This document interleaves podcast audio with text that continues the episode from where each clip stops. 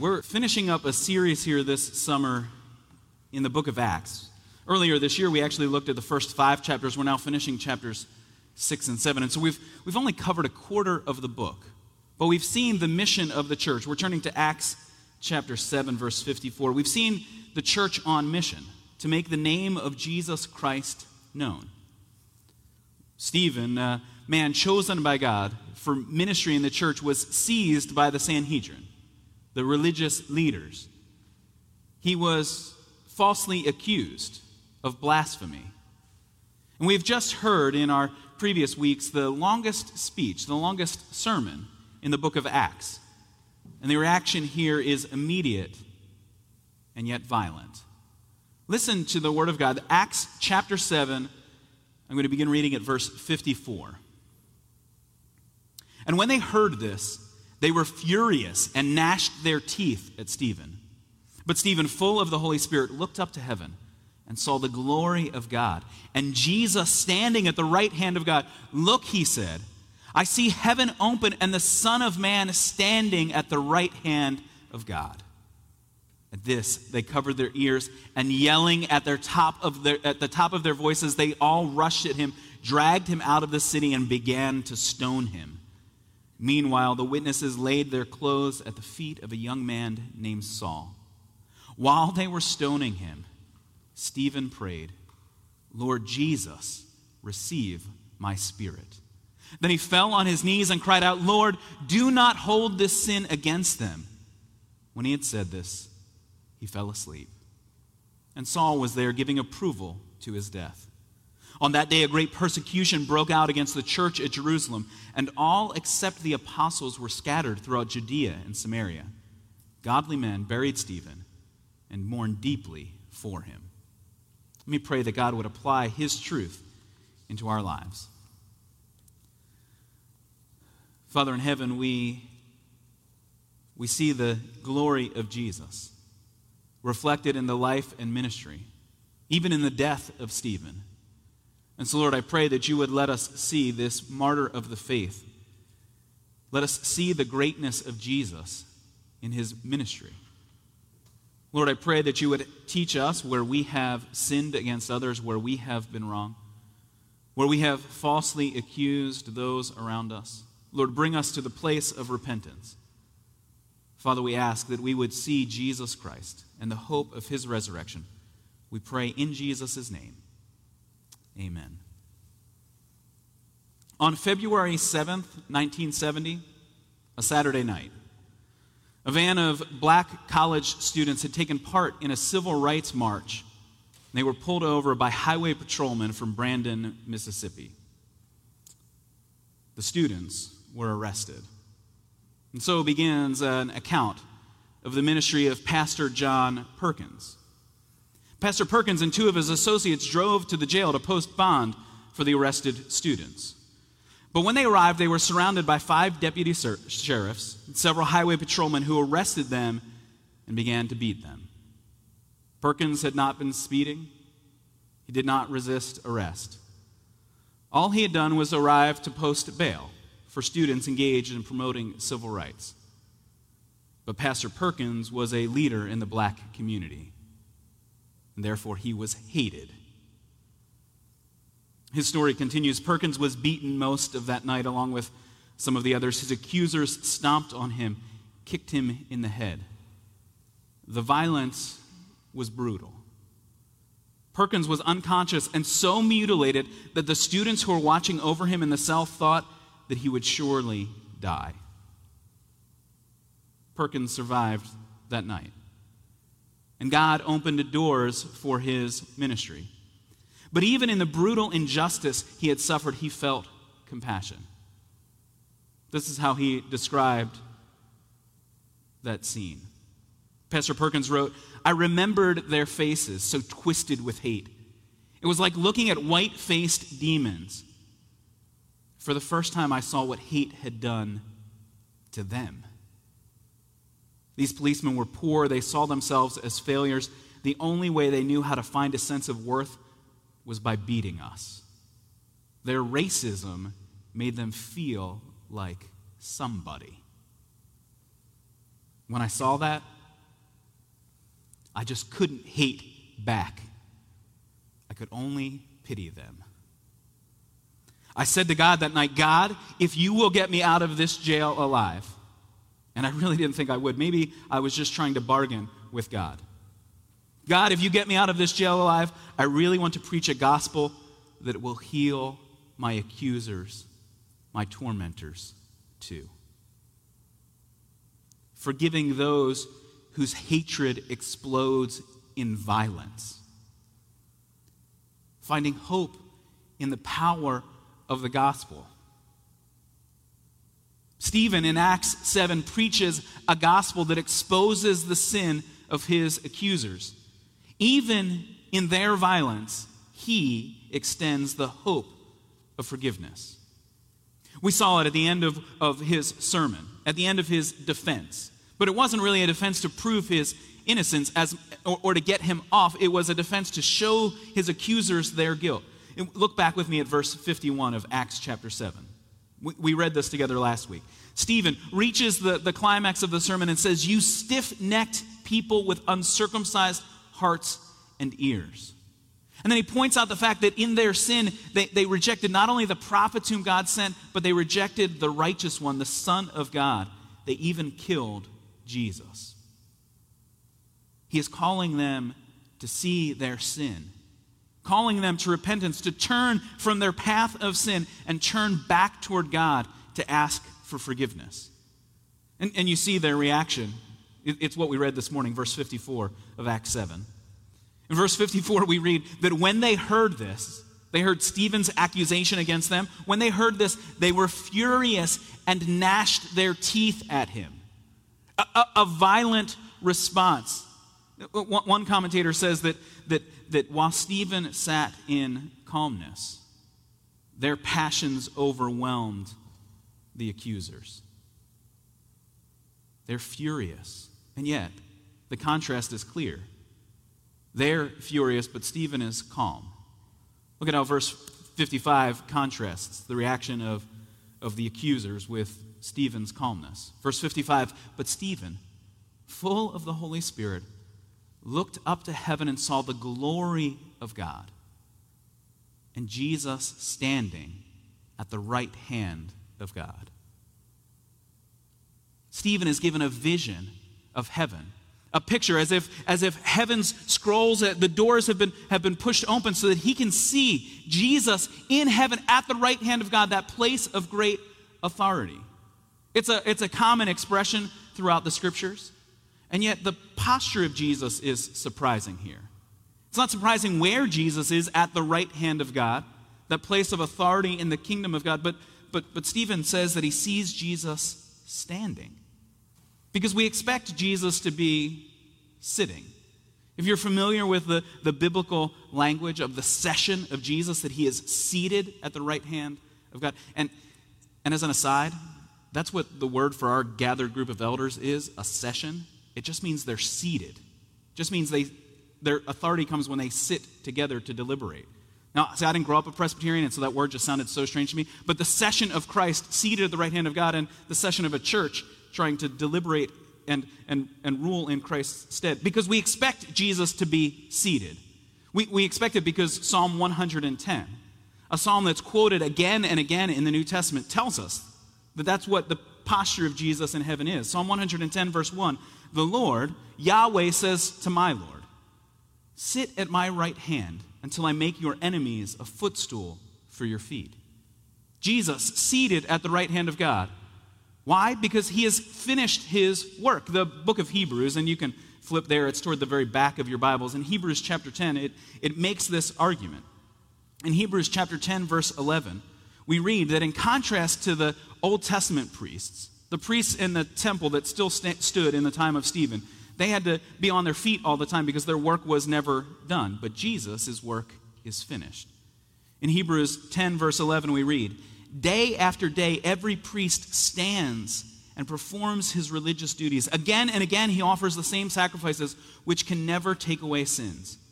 But when this priest, but when Jesus had offered for all time one sacrifice for sins, he sat down at the right hand of God. See, the biblical picture of Jesus in heaven is that his work is finished. Salvation has been fully accomplished.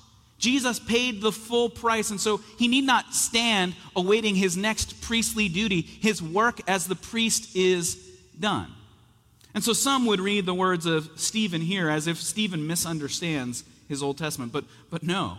I mean, there, there's then this beauty in the image of what, what Stephen sees that, that Jesus, the one whose work as priest is finished, now stands up as the righteous judge to plead Stephen's case. Stephen will be accused and found guilty, not, not by a, a trial here in Acts chapter 7, but by the mob mentality. But in the courtroom of heaven, Jesus stands, proving the innocence of Stephen. Jesus stands as if to welcome him, welcoming his martyr, his servant Stephen into heaven. When, when the, the knock comes at the door, the, the host rushes to welcome the guest. Jesus stands to welcome Stephen. He pleads Stephen's cause in the heavenly court. See, we struggle as, as modern people with a struggle that's been true for all of human history. How can you endure suffering? Or, or, or, maybe we ask it more philosophically how can a good God let this kind of terrible thing happen? If Jesus had the kind of power that Stephen thinks that he has, wouldn't, wouldn't Jesus have stopped this injustice? See, we're tempted to think that suffering is always pointless, or we fear that the unjust will get away with it, that they won't be held to account. And yet, even here, in the vision that Stephen has, in the face of brutal injustice, he sees the heavenly courtroom. He sees the Savior stand, and the gospel, the story the Bible gives to us, this good news, tells us that our suffering is not pointless. If you've put your trust in Christ, then Jesus will use your suffering for his glory. That's what Stephen sees the glory of God, the greatness of Jesus. Because Jesus suffered for you. And so Jesus now comforts you. And Jesus will stand on the day of judgment to plead your innocence. Not because in yourself you are innocent, but if you've put your trust in Christ, then your sins have been forgiven. And so, here in the, the ministry of Stephen, we see a picture of what Christian suffering looks like. Stephen not only sees the vision, but he explains it. Look at verse 56. In verse 56, look, he said, I see heaven open and the Son of Man standing at the right hand of God. He announces what he sees. And, and, and here, Luke is connecting us back to a trial that had taken place before this same Sanhedrin, before the same high priest who stood in judgment, back to the trial of Jesus. You can find it if you flip your Bibles back to the Gospel of Luke. Because while the book of Acts follows in, the, in your Bible, in the order, it follows the book of John, it's really the continuation of the book of Luke. It, it's, it's, the, it's the ongoing work of Jesus that Luke had told. And so if you flip back with me to Luke 22, we find Jesus at his own trial before this same high priest making the exact same connection that Stephen repeats in Acts 7. That the glory of Jesus will be revealed when the Son of Man comes from heaven. Jesus himself speaking the, the Old Testament language of God's chosen one, the Son of Man being sent. Stephen is the only person in the New Testament besides Jesus who uses that phrase. Yes, it's used by John that there's one like a Son of Man coming in the book of Revelation, but Stephen is the only one who directly connects the Son of Man with Jesus. Every other time it's Jesus himself speaking of himself, but but because Luke wants us to make sure we see the connection. Stephen understands the connection. He can suffer because Jesus already has suffered. And so in Luke 22, we read in verse 67, the high priest, the teachers of the law, asked Jesus in Luke 22, 67, If you are the Christ, they said, tell us. Jesus answered, If I tell you, you will not believe me. And if I asked you, you would not answer. But from now on, the Son of Man will be seated at the right hand of the mighty God. they, they all asked him, Are you then the Son of God? Jesus replied, You are right in saying that I am. Then they replied, Why do we need to hear more testimony? We have heard it from his own lips. Jesus, the Son of God, declares the glory of God in the face of his accusers. And so in Acts 7, that's what Stephen is repeating for us. He is reminding us, perhaps as much as he is being reminded by God of the grace God showed to him in Jesus. That Jesus, the Son of Man, promised to return in his glory. And that was the charge which, which pushed the, the Sanhedrin to declare that Jesus was guilty of blasphemy and death. And that's the same violent reaction that we have here in the eyes of Stephen's accusers. In their eyes, Stephen's vision, his statement proves the charge of blasphemy. He thinks he can give us visions from God. He thinks he has direct access to Jesus. See, the charge was that Stephen was setting aside the Old Testament temple, the place of sacrifice. And, and in that sense, it's true. Because the, the high priest sat down having finished the work, no more blood sacrifice needs to be brought to the temple. And so when, when they hear this, they, they, they accuse, they, they know that, that the false witnesses we brought forward, we don't even need them anymore. He said it himself. He thinks he can see Jesus in heaven. He thinks Jesus is the Son of God. And so verse 57 tells us their reaction. At this, they covered their ears and yelling at the top of their voices, they rushed at him. They cover their ears because they can't even listen to it. They, they, they, think it's blasphemy and they will not tolerate hearing it. And yet, what is he telling them? The very truth of God, the revelation from God. He's repeating the words of Jesus, describing the ministry of Jesus to them. And what did they do? They dragged him out, verse 58. They dragged him out of the city and began to stone him. They took boulders and began to crush his body until he bled and died. They gave unchecked vent to their passions, and yet Stephen saw the vision of God's glory in heaven. This is not a legal execution. There was no judgment even of the court. They didn't even go through the motions that they went through at the trial of Jesus. No, they let their, their anger and violence so that they drag him out of the city and kill him. And yet, at Stephen's death, we see the grace of God. Look at verse 59. While they were stoning him, okay, read, let me read that again.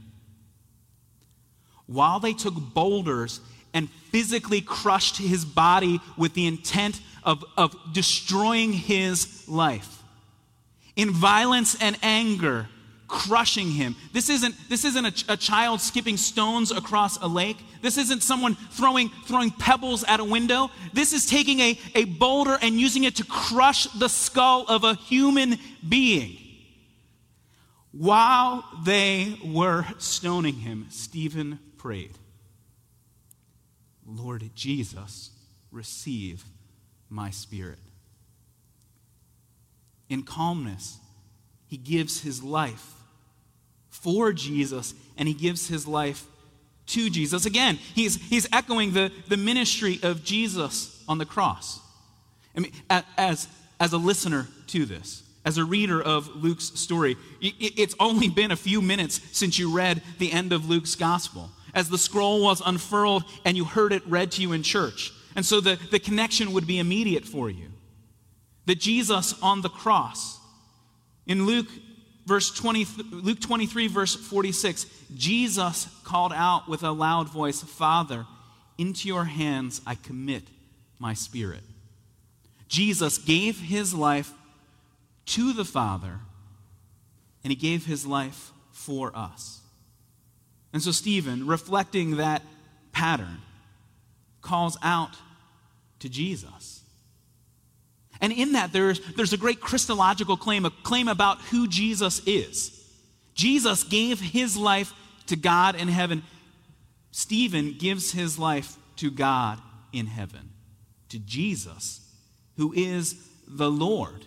I mean, that claim, Lord Jesus, receive my spirit, is the recognition that the one who died in his place on the cross is the risen and ascended king, the one who was brought back from the dead and reigns as the Lord of all.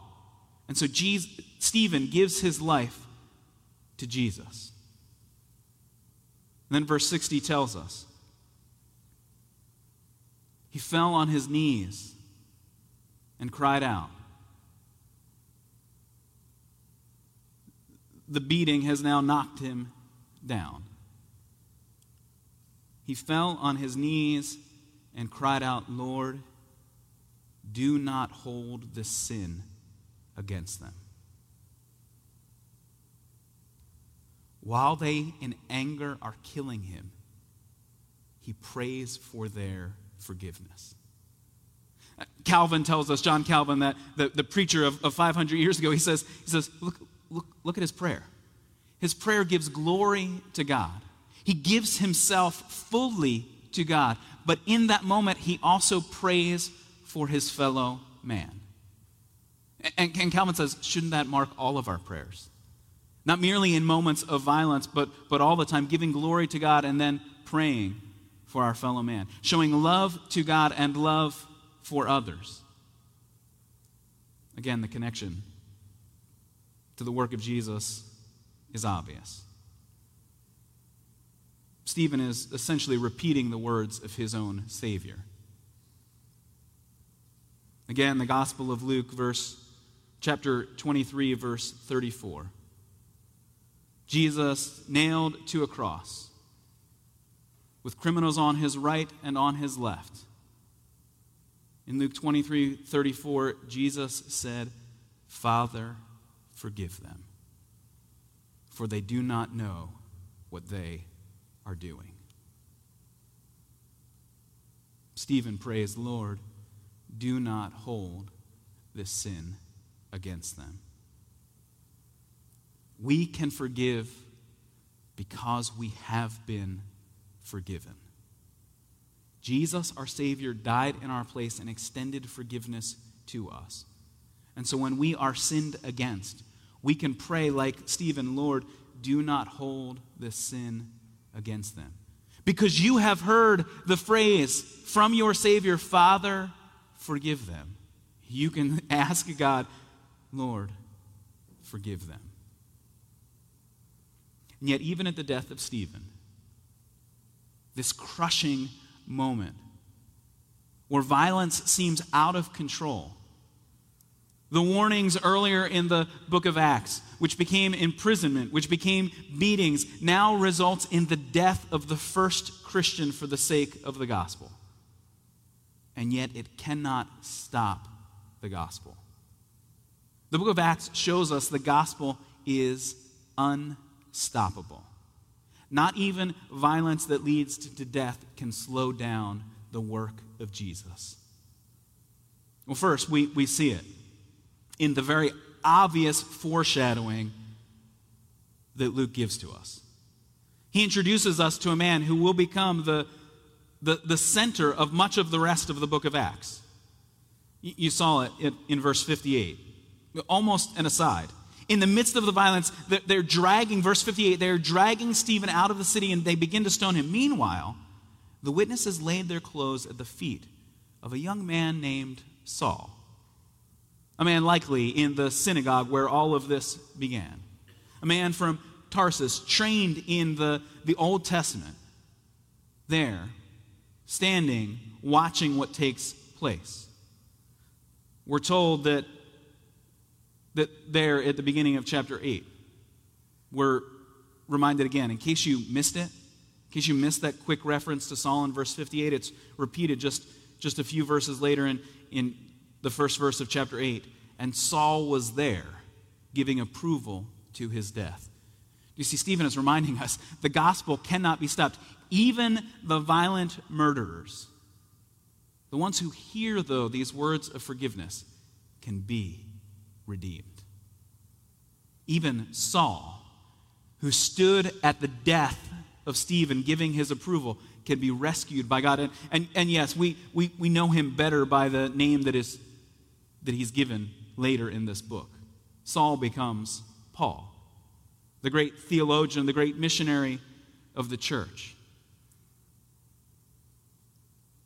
Stephen is taken, verse 2 of chapter 8, and buried by godly men, men who mourned deeply for him. A quick reminder to us from Luke that the violence of the crowd was not really the right reaction. That there is a sorrow and sadness in the loss of this one who is loved. But, but Luke, as he, as he turns our attention from here in Jerusalem, there'll be a massive shift here in the book of Acts. He tells us that the, the violence, the persecution, will serve God's purposes. Look at the second half of verse 1 chapter 8. On that day, a great persecution broke out against the church at Jerusalem. That's the bad news. That's the headline. Stephen stoned to death. Great persecution breaks out. But, but, but look what, what it says. And all except the apostles were scattered throughout Judea and Samaria. God has taken his church and thrown it like seed to the nations. He has scattered his church by, by these very violent means, but God will use the sin of those who brought violence for his good by taking the church and scattering it so that it will grow like seed among the nations. Here in Acts 8, verse 1, we have the fulfillment of, or Acts, yeah, Acts 8, verse 1, we have the fulfillment of Acts 1, verse 8. When this book began, we were told what was going to take place. We were told that as Jesus ascended into heaven, he said, You, my church, will receive power when the Holy Spirit comes on you. You will be my witnesses, not only in Jerusalem, but in all Judea and Samaria. Where the church is now being scattered, you will be my witnesses to the very ends of the earth when a man named Saul will take the gospel to the known, to the, even the unknown regions of the world. Forgiveness is here for us when we confess our sins. Forgiveness comes to us through Jesus, our Savior. We can endure persecution, even violence, because of the grace given to us in Jesus Christ. It was the power of Jesus' cross that gave John Perkins the freedom to forgive. It is the hope of the resurrection that keeps him preaching now at age 90. You can go and watch him preach online. As Pastor Perkins was recovering in the hospital after his brutal beating, God gave him the hope of Jesus so that he could preach the gospel. Pastor Perkins writes The Spirit of God worked on me as I lay in that bed. An image formed in my mind the image of a cross, of Jesus Christ on the cross. This Jesus knew what I had suffered. Jesus understood, Jesus cared because he had gone through it all himself. He too was arrested and falsely accused. He too had an unjust trial. He too was beaten. Then he was nailed to a cross and killed like a common criminal. But when he looked at the mob who had crucified him, he didn't hate them, he loved them. And he prayed, Father, forgive them for they do not know what they are doing. His enemies hated, but Jesus forgave. Pastor Perkins says, God wouldn't let me escape that. He showed me that however unjustly I had been treated, in my bitterness and hatred, I was just as sinful as those who had beaten me, and I needed forgiveness. This is the conclusion of Stephen's speech. Not that they need forgiveness, but that I need forgiveness. And that lets me extend forgiveness to them. Jesus forgives us if we admit our sins and put our hope in him. Stephen saw the glory of Jesus and endured death for the cause of Christ. He forgave his accusers, his murderers, the Son of Man Jesus, our Savior, stands in heaven ready to receive those who come to him by faith. Let me pray. Father, we ask that as we come to your word, you would give us the hope of the gospel. Lord, that we who have been forgiven would be, would be set free to forgive others. Lord, that we would be willing to endure persecution for the sake of your kingdom. That we would be willing to go to great lengths, to travel great distances, to endure great persecution because of the greatness of Jesus. Lord, let us see the glory in heaven of Jesus, our Savior, the one who sat down having forgiven our sins, now standing to receive those who confess their faith. Lord, give us faith even as we come to the table which Christ has prepared for us. We pray in the name of Jesus. Amen.